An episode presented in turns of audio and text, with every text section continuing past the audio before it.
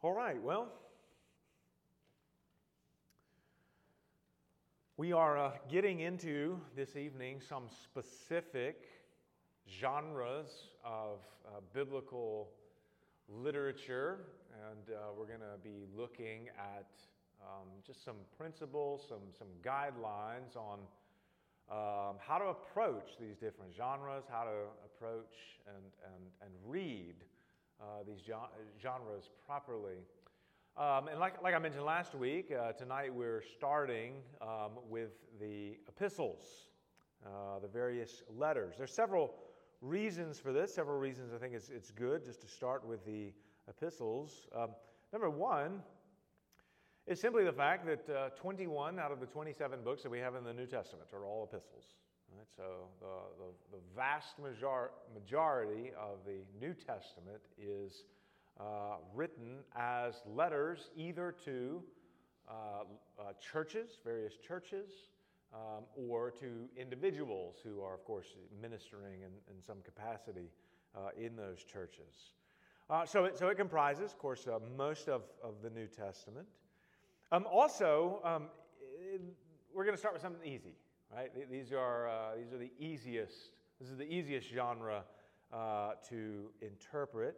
Um, most of all, because it, it, it, seems to be uh, something that we are more naturally more familiar with, right? Um, it's, uh, it's not hard, right, to, when you're reading through the letters, even though, right, as we saw this morning, Peter uh, acknowledges the fact that some, some things that even Paul writes, there are, there are things that are hard to, to understand, but you know, m- much of it, like you, you can get a pretty good idea of what's going on. Um, you know, when Paul says, we have all sinned and fallen short of the glory of God, right? There's no, um, there's no secret meaning to that. There's no uh, symbolic, uh, you know, thing, symbolic meaning that we're supposed to be deriving out of that. Although it, it is uh, certainly the case that um, in the wider world of Christendom, there, there are certainly uh, Christian traditions who, um, who, who, like to pull additional meetings, uh, meanings out of uh, you know, very, very plain um, text as well. It's, it's, it's as if the, uh, the literal meaning is, is not sufficient, right? Then, then we have to allegorize and uh, discern some additional spiritual me, uh, meaning. But that, that's not what we're after. That's not what the intention of the authors is. And so there is much in these letters that, uh, quite frankly, is very easy to, to understand. Um, there is, uh, there's no right, uh, seven-headed uh, monsters, seven-headed beast, or you know anything like that that, that has any uh, symbolic reference. So, uh, even even um, the names, right? You, you read through these epistles and, and you come across names of people and, and places, and, and even those don't don't sound as strange and as foreign to us and uh, part of this is just because the English language derives from, you know, Greek. most of it comes from Greek and, and Latin, and so even a lot of the names, the personal name, Paul, you know, uh, Peter, and, and, James, right? This is not, uh, this sounds familiar to us. We've, we've heard these names before, you know, but that's, that's very different from when you're, you know, reading uh, from the Old Testament, written in a Semitic language, and, you know, you've got names, uh, you know, just pick some random ones, you know, Ahikam, right? Uh, the, the, uh, the Maacathites, right? this is, uh, this is a, a totally different language of which English has no connection at all. Uh, so even the names and, and the places, you know, especially from, from the Old Testament, uh, can, can at least give us a sense of a, more of a strange world because just the language is, is different. Um, but the, uh, the ease, the ease of, of reading um, these letters uh, can be a little deceptive, right? So there's a sense of familiarity uh, with us, uh, or that's there in these letters, but um, the apparent ease can be a little deceptive, uh, especially, and we'll, we'll look at this later, but especially in matters of application. Um, so let me give you um, some examples I was, I was thinking about um, earlier. Um, how does the excommunication of the brother in 1 Corinthians chapter 5 relate to us in an environment where the brother can simply go right down the road to another church. The context has changed. The effects of carrying out the process of church discipline and dealing with sin uh, in the church and, and arriving at the final point in which you must, as a body, no longer recognize a, a person as a brother so long as they are refusing to repent and turn from their sin. The effect of that um, work in the first century, where there are no other churches to go to, would have been significantly more dramatic. Right? Whereas now, you know, we live in a, a context in which there are churches of all kinds of variety. Uh, some true churches, some false churches, some healthy churches, some unhealthy churches, on virtually every single corner. And when a church goes through the process of uh, b- carrying out biblical church discipline, how do you deal with the, if you will, the lessened effects that that would have when said person can just go right on down the road. Right? So that requires, um, when we are thinking about the application of 1 Corinthians 5, it, do, it doesn't mean, uh, okay, you know, the context has changed and so we don't practice it at all. But it does require, um, I think, um, a more intentional effort, especially on the part of um, sister churches churches who are partnering together and associating together, it does require uh, much more of a, a, a, greater intentionality to not only um, keep up with the spiritual health of the members of their own church, but also others. There, there needs to be more uh, communication. So, so the differing contexts um, can produce, if you will, different results in the application of the same action. Um, it, think about this one as well. If a church believes that um, charismatic, apostolic sign gifts have served their original purpose and now ceased, like we should not be expecting new apostles or new prophets prophesying new words from God, um, or someone speaking in a foreign language that they don't know, i.e., tongues, right? If we believe that that has served its purpose and, and therefore has now come to an end, how do we apply 1 Corinthians 12 to 14? Because those chapters are dealing with the use of those gifts within the context of the church. Right? So, because the context has changed, we have to recognize what was going on then, and then, after we've understood the text properly, then make proper application to new, new settings. Right? So, so that can present some challenge. What do we do with the verses telling people in the church to greet one another with a holy kiss? That's stated four times. Paul writes to the Romans, to the Corinthians, to the Thessalonians, four different occasions saying, greet one another with a holy kiss. So, do you just immediately read that and, and, and transfer it to, to our day and go, we've been in sin because we haven't been kissing each other, you know?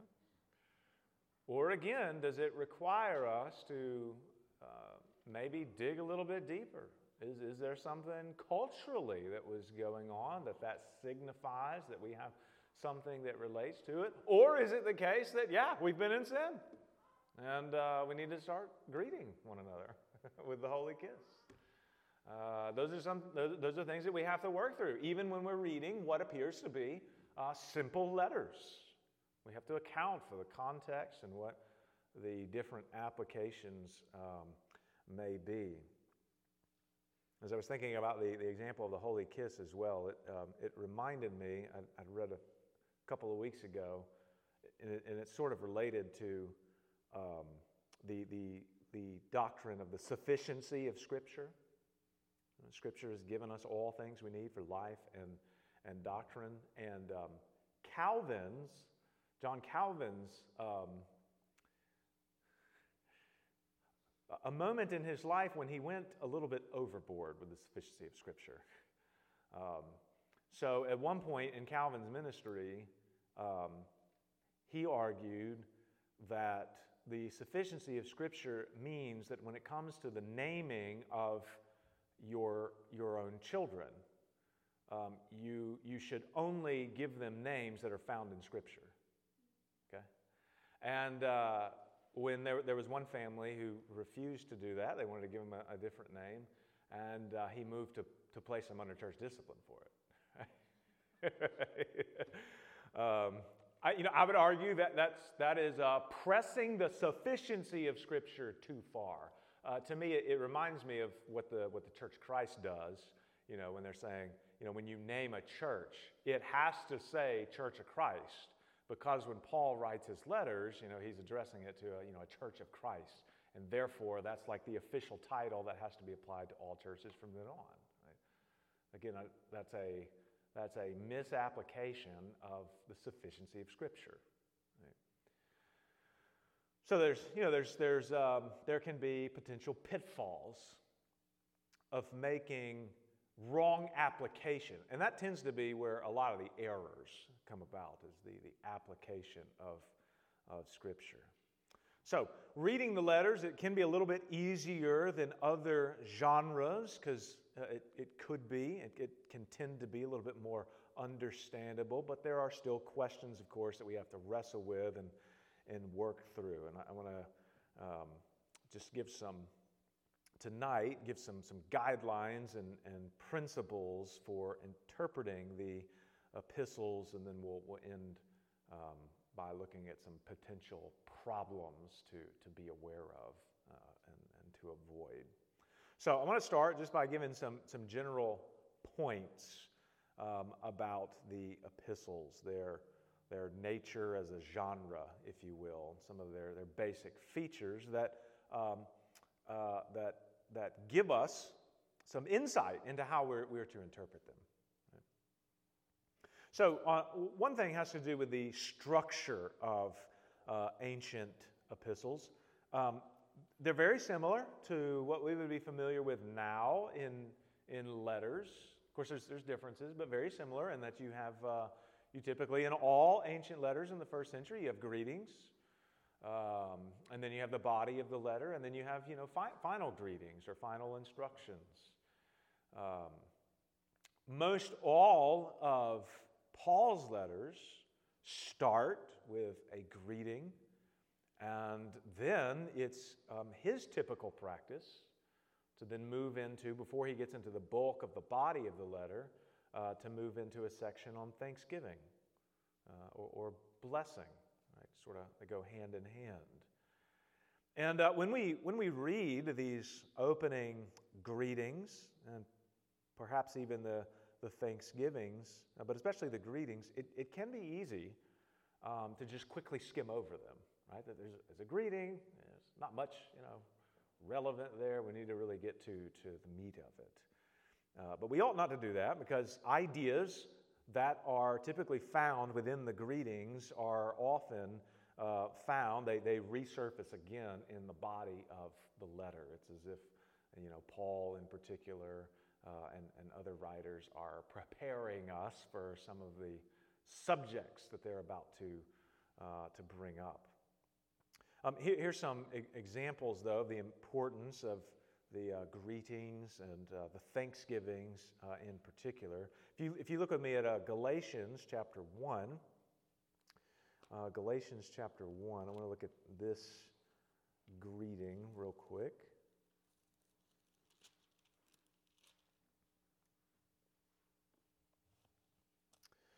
And uh, what we read here, chapter, chapter 1, verse 1 and 2, Paul says, Paul, an apostle,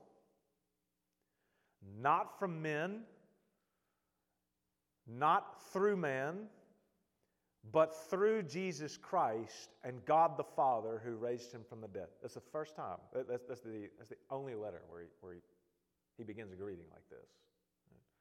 Not from men, not through man, but through Jesus Christ and God the Father who raised him from the dead and all the brothers who are with me. Now, he starts this greeting by speaking of his apostleship as being something that uh, has its origin in God Himself, right, in Christ.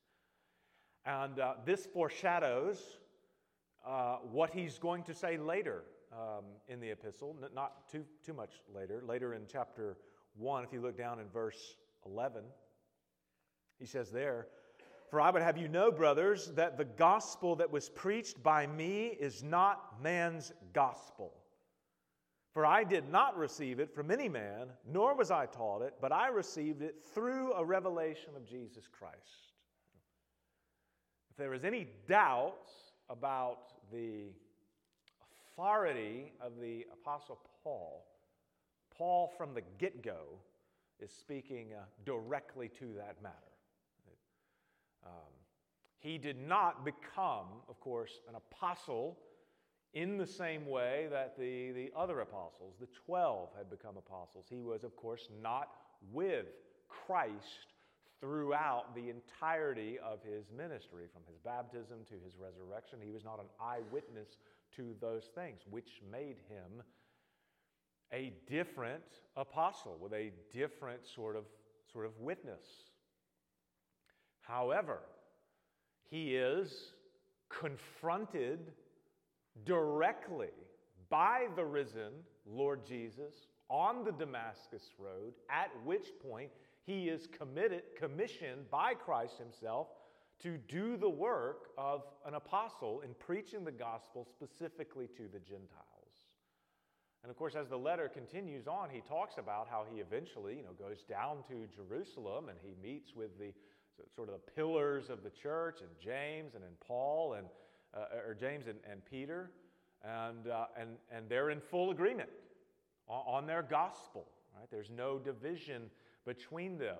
Um, and, and Paul even mentions that later in this letter, he himself had to correct one of the other apostles, namely uh, Peter, for some of the ways that he was behaving and departing from the gospel. So, so he begins you know, by rooting his apostolic authority not in man, but in God himself, which is eventually, he says in, in the letter, is, is, uh, was confirmed uh, even by the, the other apostles, right? So, so you, you have here, the point is, you have here in the greetings, the importance of the greetings is that they often uh, sort of foreshadow some of the, uh, the things that are to come. Uh, if you look at um, 1 Corinthians as well in chapter 1, 1 Corinthians chapter 1, verse 2. Uh, Paul says there, to the church of God that is in Corinth, to those sanctified in Christ Jesus, called to be saints, together with all those who in every place call upon the name of our Lord Jesus Christ, both their Lord and ours. He begins here by reminding the Corinthians that they are sanctified in Christ and because of that sanctification, that sanctification, they're called to be saints. They're called to live as those who are sanctified. Right? So all of the matters of sin that he's having to address throughout the letter are problems because, among many reasons that one could give, the Corinthians are not living according to who they are in Christ. So he's reminding them this is who you are. You've been sanctified. You are a saint. Right? You don't die and then become a saint. You're a saint. Now, live like it. What are you doing?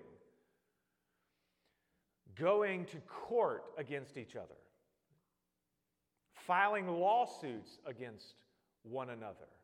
Don't you know you are going to be exercising judgment against angels? And yet you can't even carry out these disputes within the church.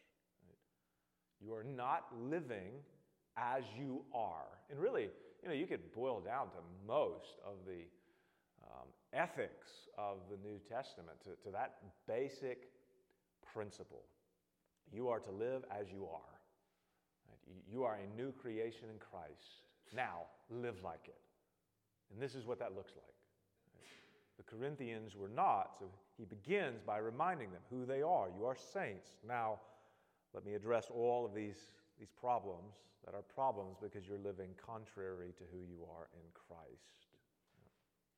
Now, because there is a, a basic structure to letters, uh, beginning with the greetings and then the prayer and the thanksgiving, blessing, because that, that basic structure is there, that also tells us that the absence of one of these elements could be of some significance. Um, as it is the case, for example, when you have the absence of a thanksgiving. If you look back at uh, uh, the letter to the Galatians, Galatians is the only letter among the letters that Paul writes to churches that does not begin immediately after the greeting with a thanksgiving. It's the only one. And that tells you something. He's not happy.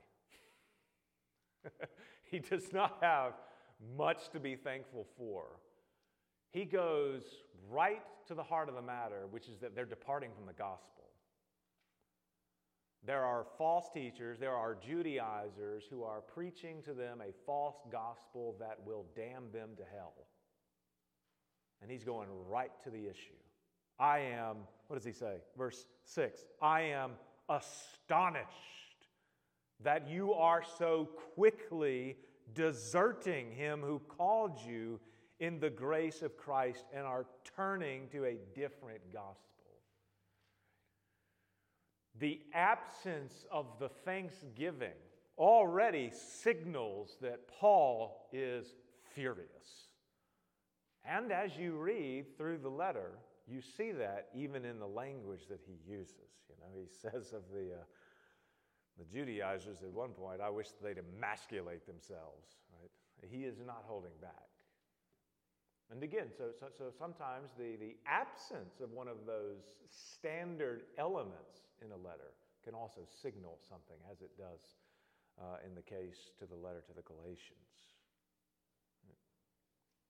Now, following the uh, greeting and the thanksgiving of letters is, of course, uh, the body of the letter. And sometimes the, the body can be divided into um, two very distinct parts. Um, probably the easiest examples of this is um, uh, Romans, probably chapter 1 through about chapter 11, um, where you've got, certainly you have exhortations, you have um, ethical teachings that are there, but the, the bulk of it is like an exposition of the gospel, of justification, of sanctification, of election, of the, the place of, of the Jews and the Gentiles and all of God's uh, works and, uh, and then when you, when you get to chapter 12 and on, um, there the emphasis is on exhortation. What, what, are the, um, what are the practical implications of this gospel?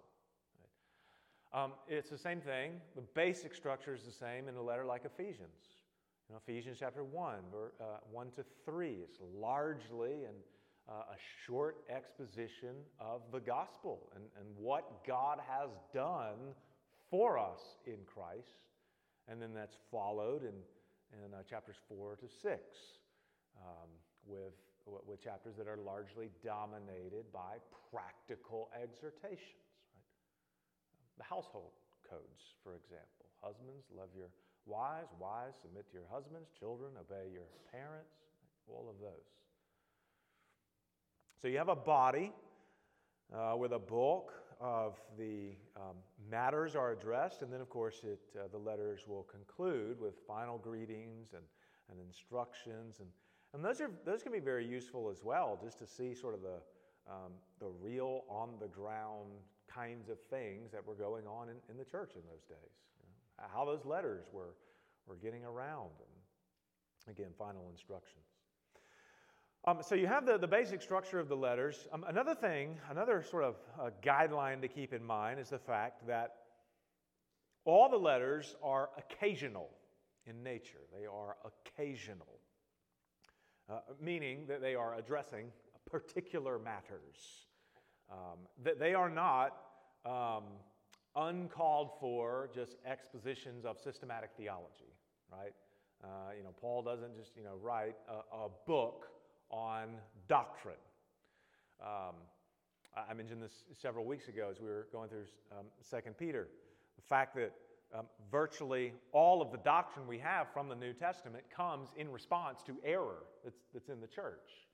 And, uh, and that's what I mean by the letters being occasional, right? There are issues that are going on uh, within particular churches or um, you know, things, actions that an apostle wants an individual to do, you know, like uh, Timothy or uh, Titus. There are, there are matters that are taking place within the churches that these letters, or they're very real world letters, are addressing. Right?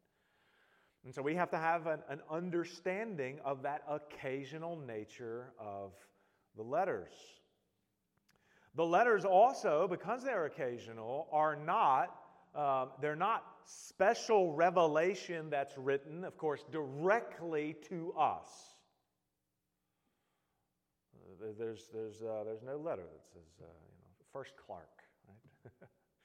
Clark, I'm writing this letter to you from signed Paul, sincerely. Um, these, uh, these again, they, they have a, a, context in the first century.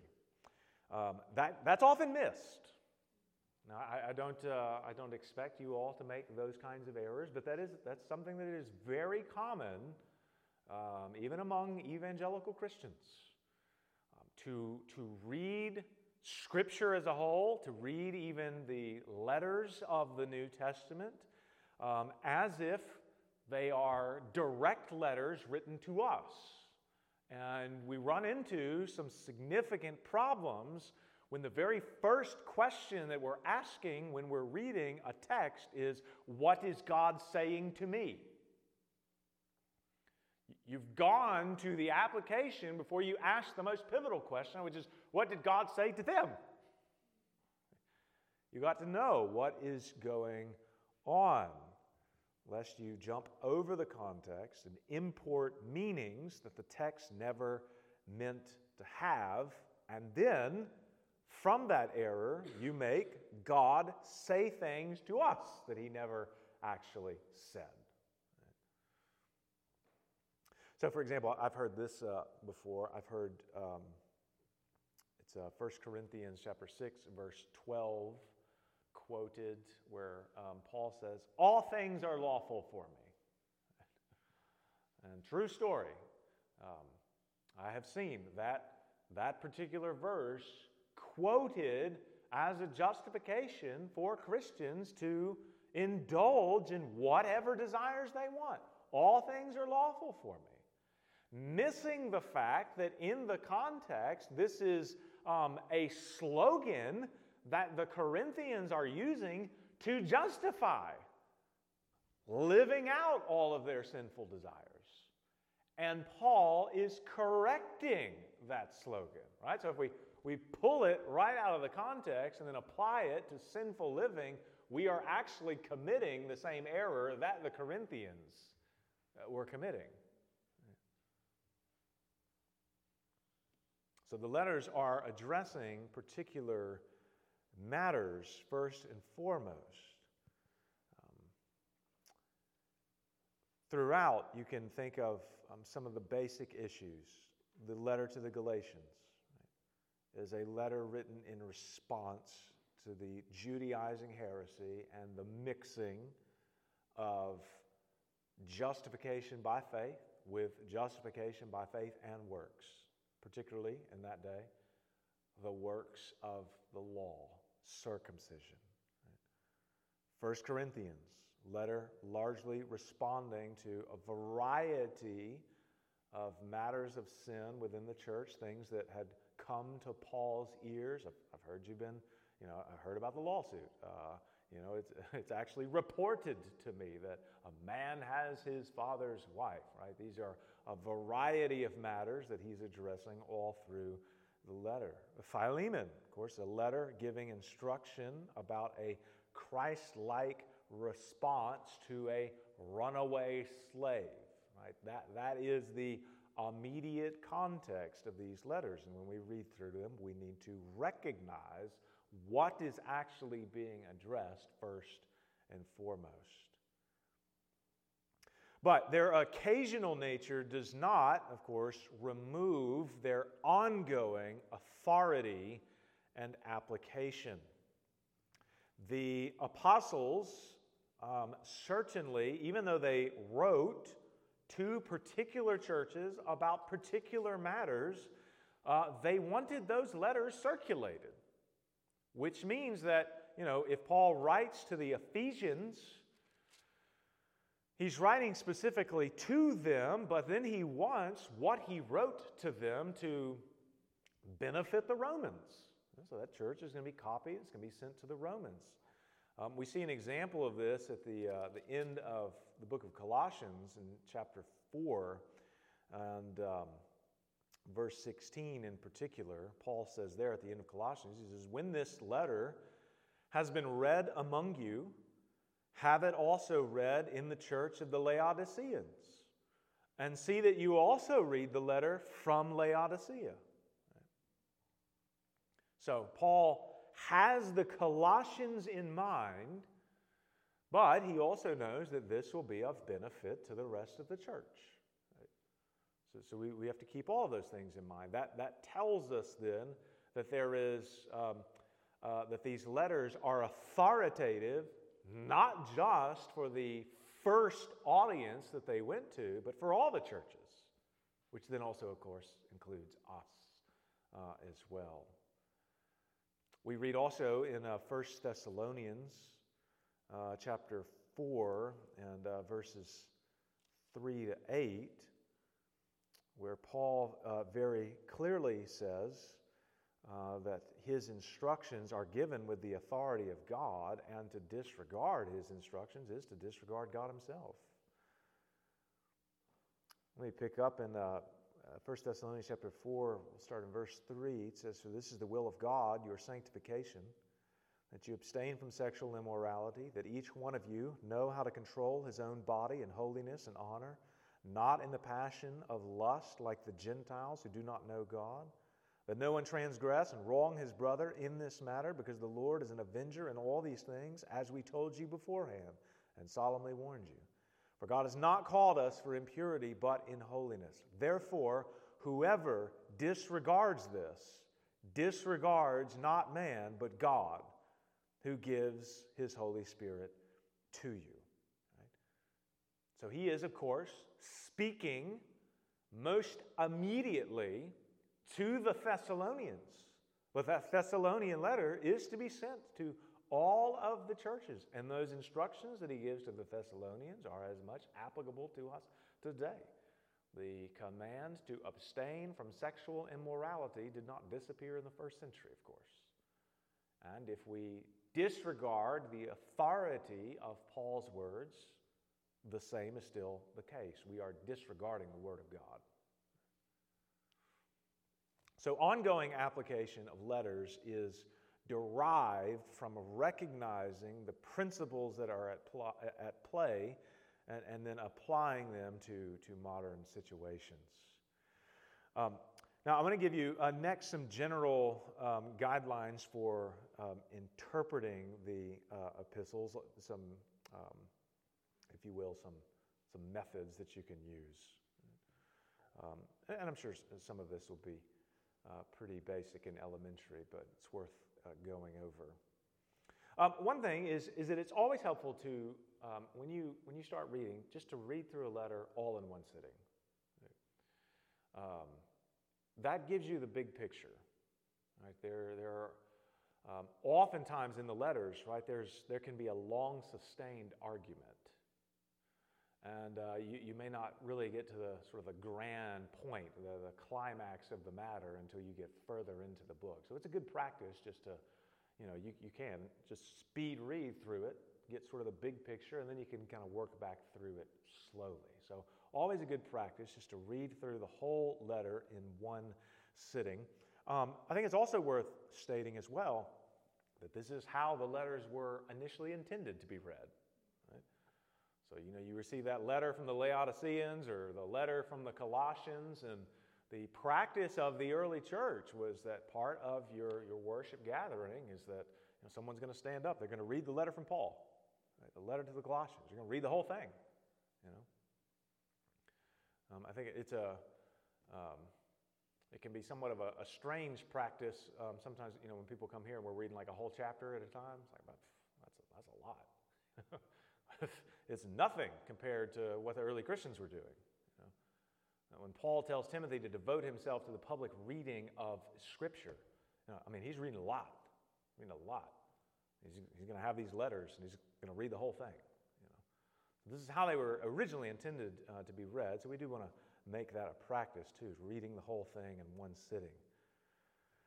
Uh, another helpful thing that, that, um, uh, that you can do is to divide the text yourself into uh, sections by tracing out the argument. Now, you know, you could do this in an outline.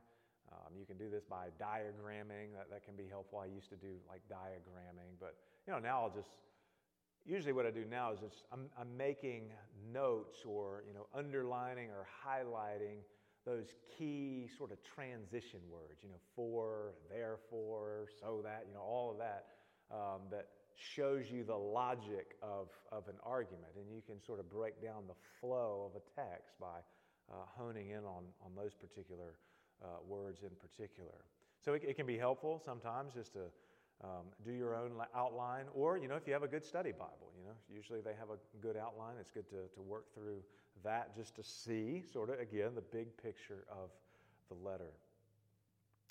Um, in smaller portions of Scripture, um, you want to pay very close attention to those small details that are very easy just to read over um, quickly. For example, prepositions. Theology is built on prepositions, they are packed full of rich meaning and implications. Let me just show you, show you some, for example. Um, in Ephesians chapter 1, I want to look at this, this phrase. You see it in several places, um, which speaks of Christians being, quote unquote, in Christ, in Him. This idea of being united to Christ. And the works of salvation that God is carrying out in the world and for His people are works that take place in and through Christ. So, just notice with me Ephesians chapter 1, verse 4. Our election. God, it says, even as He chose us in Him before the foundation of the world, that we should be holy and blameless before Him. We are chosen in Christ. Our election involves our union with Christ. That's how it can even make sense that a crucifixion that took place 2,000 years ago can have ongoing saving benefits for us now because we've been united to Christ from before the foundation of the world. Further down, verse 7 In him we have redemption through his blood, the forgiveness of our trespasses. Verse, um, uh, verse uh, well, we'll read 8 and 9. Uh, which he, he lavished upon us in all wisdom and insight, making known to us the mystery of his will according to his purpose, which he set forth in Christ. Verse 10 as a plan for the fullness of time to unite all things in him. Central to Paul's theology about the work of Christ in the world and our, on our behalf is this idea of our union with Christ. Now, when you get to um, chapter 2 as well, Paul uses, um, in the original language, he's, he's basically attaching prepositions to verbs. He's, he's, uh, he's emphasizing this union um, by stating the fact that just as Christ has been raised, we've been raised with him, with him, with him. Um, so you see this, for example, um, chapter 2, verse 5 and, uh, and, and verse 6. But we'll start in verse 4 for some context. It says there, But God, being rich in mercy, because of the great love with which he loved us, even when we were dead in our trespasses, made us alive together with Christ. With Christ. By grace you've been saved. And he raised us up with him, and he seated us with him in the heavenly places in Christ Jesus. This again goes back to this idea of union. When Christ was crucified, we were with him. When he was raised from the dead, we were with him. That is how we can be justified by our uh, or from our sins. Right. So these these little little prepositions, these tiny little words, they, they pack a lot of meaning uh, within them. Um, also, as you're looking at um, particular uh, smaller chunks of Scripture, you want to pay attention to the meaning of important individual words. And, um, you know, sometimes, you know, the, the importance of a word may just be you, you, don't know it, right? So you need to figure out what it, what it means. Uh, but other times, you know, if you, if you see a word that's constantly repeated all throughout a, a, a section, that's a very important word. You need to know accurately uh, what it is uh, conveying. Um, one of the uh, very important words we find um, throughout Scripture um, also has multiple uses. So that's also something that we have to keep in mind. Words do not have a single fixed meaning, they just don't. Um, you know, we can tell that just by looking at a, a basic dictionary. You know, you got like a variety of uses that a word uh, can, can convey. And uh, you can't just, you know, go to like a Greek lexicon or a Hebrew lexicon or something like that and find a word and, you know, have, have a de- definition for it and then impose that definition on every single text from then on out. The best way to see how or, or what a word means is to see everywhere where it's used. You know, so, so concordances can be helpful if you want a physical copy where you'll have like a word and all of its different uses throughout Scripture. Uh, and of course, you know, there's all kinds of Bible software now where you, you don't even need a physical copy uh, as, uh, now, but you can just, you know, do a word search and find all of its different uses. And that's the best way uh, to, to see what the meaning and the different nuances of the, the meaning of a word is. How is it being used in different contexts?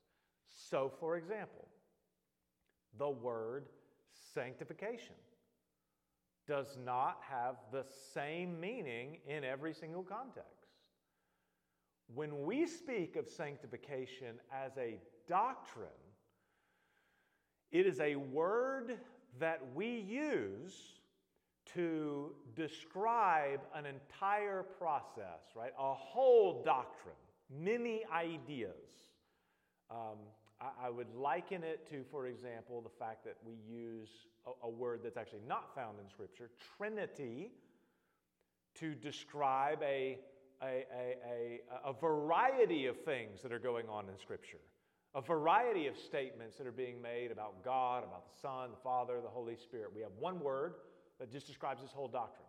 Well, the, the word sanctification, as we use it to describe a doctrine, we use it to describe that idea of Christians progressively growing in holiness, which ultimately culminates in our glorification. That's how we tend to use the word. That's not the only way that the word is used in Scripture, though. Right? So, for example, 1 Corinthians chapter 1, verse 2, that text that we looked at earlier in, in the greeting, um, to the Corinthians. Paul says of the Corinthians that they are sanctified. Like it's a completed action, it's done. You've been sanctified. That there's nothing progressive about it. And in that sense, what he's saying is that God has set them apart. You know, just, just like in the, the Old Testament, you had like common vessels, common dishes that could be used to, to eat on and, and all that. But then you had the holy vessels. Those are things that have been sanctified, they're set apart for God's unique purposes. Well, in that sense, the Corinthians are sanctified. In that sense, we are sanctified as a past completed action. God has set us apart. However, you see the progressive use of this word in 1 Thessalonians chapter 4 verse 3 where it says there, this is the will of God, your sanctification. And then he goes on to describe what that sanctification looks like that you abstain from sexual immorality. This is an ongoing process in that use of the word, right? So we just have to remember that words can carry different meanings and different nuances depending on the context in which they are being used. Um, another thing, pay attention to uh, conjunctions, connective words, purpose clauses. All of these are a gold mine for the meaning of Scripture and theology. Um, for example, I'll just um, use the one that we looked at this morning in 2 Peter chapter 3. Right? This, um, this um, well, what Peter says is right. He says, Therefore, beloved, since we are waiting for these things, right? Those are connective words that are carrying forward an argument, a, a logical flow of thought. And you see Peter's logic there. Since we are waiting for these glorious realities to come, this is how you're supposed to live, right? So you want to pay attention to all of those um, connective words um, throughout Scripture because they, they instruct us in how we are to think rightly about the world, about our lives, about God. Um, as, as well as that, those connective words, um, purpose clauses are gold. Um, I'm in Ephesians right now, in chapter 1, verse 4. Um, Paul says, uh, of God choosing us, he, he chose us in Him before the foundation of the world, so that we should be holy and blameless before Him. Right? Those, those words communicating the purpose for God's actions tells us what He wants from us. He has chosen us not so that we can just, you know, boast and, you know, kind of do the thing that the, the Jews were doing to Jesus. We have Abraham as our father, right? We are the children of God and, and boast over everyone else. No, the, the point of us coming to understand and know that God has chosen us as an act of love is so that we be holy and blameless. This, this is a, a um, motive for godly living. All right, so you're going to pay attention to those easily overlooked words, those purpose clauses, conjunctions, things like that. Now, after doing this work, after um, reading through Scripture and paying attention to the flow of an argument and understanding what's going on in the context, then you get to the point of asking the question okay, now how does this apply uh, to me, to the church, to a variety of situations um, now? Um, application should always be rooted in the text. You know, you need to be able to say, you know, if, you, if you've got this, you know, this point, this is how I, I am to live, you need to have a text, right? That's, that that's rooted in. Um, also, application is not always going to be the same for everyone. And uh, I, am thinking in particular about uh, Romans 14 and um, the, um, the freedom of conscience that, uh, that Christians can have that lead them uh, to have lives that, that look perhaps very different. Um, so, for example, let's just think of a, a hypothetical situation here, right? You have a, you have a Christian um, who, who wants to be a vegetarian, right? They, uh, they, they, they saw a cow get slaughtered one time and it traumatized them for the rest of their life. They, they're, they're never eating a filet again, right? So they're, they're going to be a vegetarian. And then you have uh, another Christian, uh, like myself, who, um, you know, I love that cow and I love it even better in my belly, right? and uh, I want to make barbecue and I, and I want to eat that, that barbecue, right?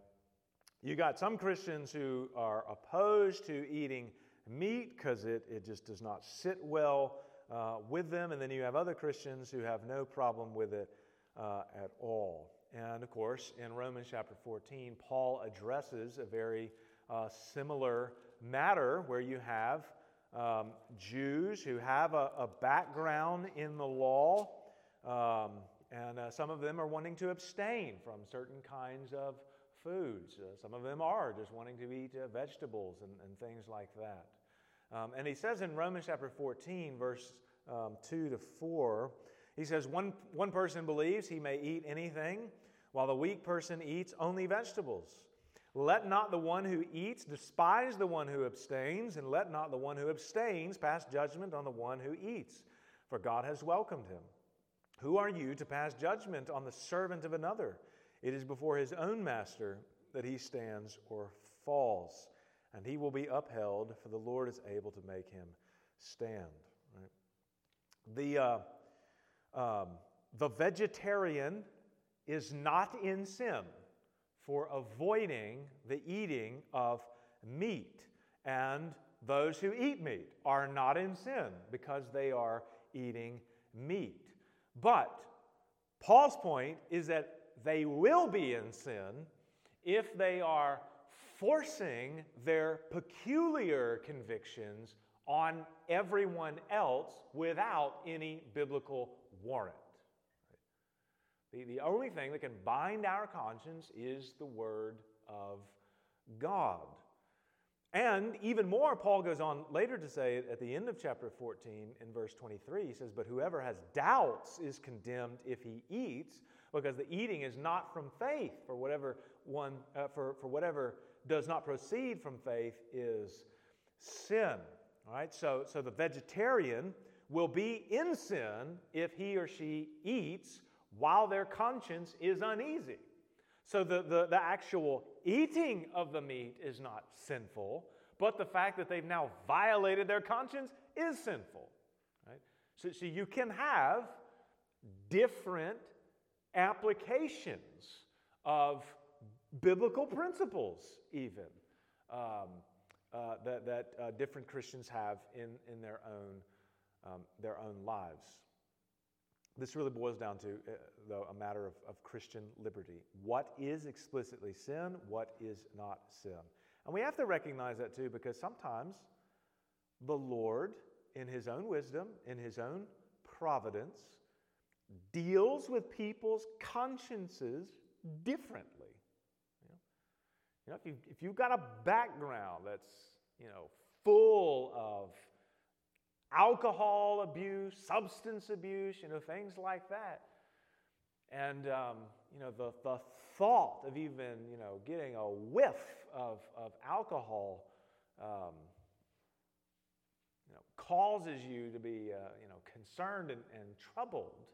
It may be the case that for this particular person, the Lord has not um, uh, freed them to engage freely in, in something uh, like that. And he may have his own reasons. You know? It may be the case that that person has only seen, seen it abused, and if they were uh, to begin drinking, they would abuse it. You know? that's, uh, that's, that's in the Lord's wisdom. But we have to have room for um, different consciences uh, as well. Now, I know I'm uh, running over time, so let me uh, fly through these uh, last few things, some problems to be uh, aware of. Um, number one, avoid assuming that there is a one to one correspondence between our words and the words that um, the biblical writers used, or our language and their language. And I'll, I'll just give you a, a, quick example of this. This often comes up when, you, when you're talking about the extent of the, the atonement. You know, who did Christ die for? Things like that. And, uh, you know, sometimes you'll, you'll hear, you know, when it says that, you know, God uh, loves the world or that Christ was the propitiation not only for our sins, but for the sins of, of the whole world. You know, maybe, maybe you hear, well, you know, what does world mean? Well, world means world. What else could it mean? And, and in that case, we, we are assuming our use of the word world is the same use as their, as, as their word. Right? Or you can think, for example, the word all. Right? All means all. All, all always means all, right? Everybody who's ever lived at, at any point in time. And um, if you look at uh, Romans chapter 5, Romans chapter 5 and uh, verse 18, we can see a very clear example here where the word all does not always mean all in the sense of everyone who's ever, who's ever lived. Romans chapter 5, verse 18. Paul says there, therefore, as one trespass led to condemnation for all men, so one act of righteousness leads to justification in life for all men. If all means all, in the sense of the universal application of everyone who's ever lived before, Paul's a universalist. There's no judgment to come because all are justified before him. Of course, what I would argue is that in the context, there is a there is a limitation there, and that limitation of the word all is limited by Christ. He is comparing whether or not you are in Adam or in Christ. And if you are in Christ, this one act of righteousness leads to justification and life for all, all who are in Christ. So, context is, is very important. Um, and, and the point being, especially uh, here, is that words do not always have the same exact meaning in our vocabulary as they did then. Another thing that we need to avoid assuming our cultural beliefs are the same as theirs. Just a real ex- easy example here. Our culture, when it hears the word love, thinks in a particular way. Right? We're talking about an affection here, a feeling primarily. That's not primarily what is involved when the word love is used uh, in the New Testament, especially. Affection is there, no doubt. But the primary emphasis is on an action. It's what you do. Right? You love God, not if you just have affections for Him, but if you keep His commandments. Right? That's love. Right? It's not just in word, but in deed. So we, we've got to, we have to be aware that even our own cultural assumptions about uh, different words and, and, the, and the meaning of them can be very different. And then lastly, um, avoid drawing conclusions about the meaning of a passage that contradicts passages elsewhere. Right? So if you're reading through a text and uh, it appears to, to be saying one thing, and that thing that it appears to be saying is in blatant contradiction to something elsewhere. Remember, as we looked at this morning, Peter and Paul, Peter is saying their message is unified, right? They're speaking about the same things.